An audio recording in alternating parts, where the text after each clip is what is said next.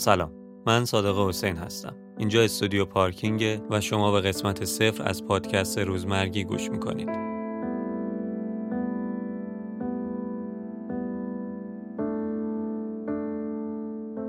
قبل از اینکه قسمت اول رو منتشر بکنیم گفتم شاید بد نباشه قسمت صفر داشته باشیم تا کمی راجع به این پادکست بهتون توضیح بدم و بگم قراره توش چه اتفاقاتی بیفته. همونطوری که از اسمش هم مشخصه موضوع این پادکست روزمرگیه. سی تا اپیزود رو به صورت گپ و گفت با سی تا مهمون مختلف ضبط کردیم. مهمونامون رو از سن و شغلای مختلف انتخاب کردیم تا بتونیم اینجوری نگاه آدمای مختلف رو به این موضوع داشته باشیم.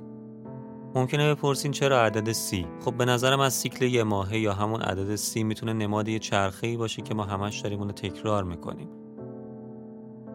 مهمونای این پادکست از قبل نمی‌دونستن که قراره با چی مواجه بشن.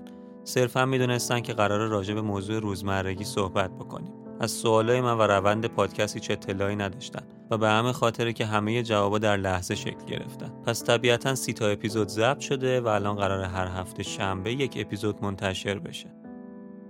روند کلی پادکست هم به این صورته که بعد از سلام و معرفی که این معرفی شامل اسم، سن و تحصیلات آدما میشه از مهمونمون می‌خوام که راجع به شغل و علایقش یکم برامون حرف بزنه. بعد از اون هر کسی برامون تعریف می‌کنه که از صبح تا شبشو داره چجوری میگذرونه. یعنی از وقتی بیدار میشه تا وقتی میخوابه چه کارایی می‌کنه و روزاش چطوری میگذرن حالا می‌رسیم به موضوع روزمرگی. هر کسی تعریف خودش رو از این واژه میگه و یکم راجبش حرف می‌زنیم. بعد از این نوبت سی تا سوال ثابتی میشه که از هر سی تا مهمونمون پرسیدم.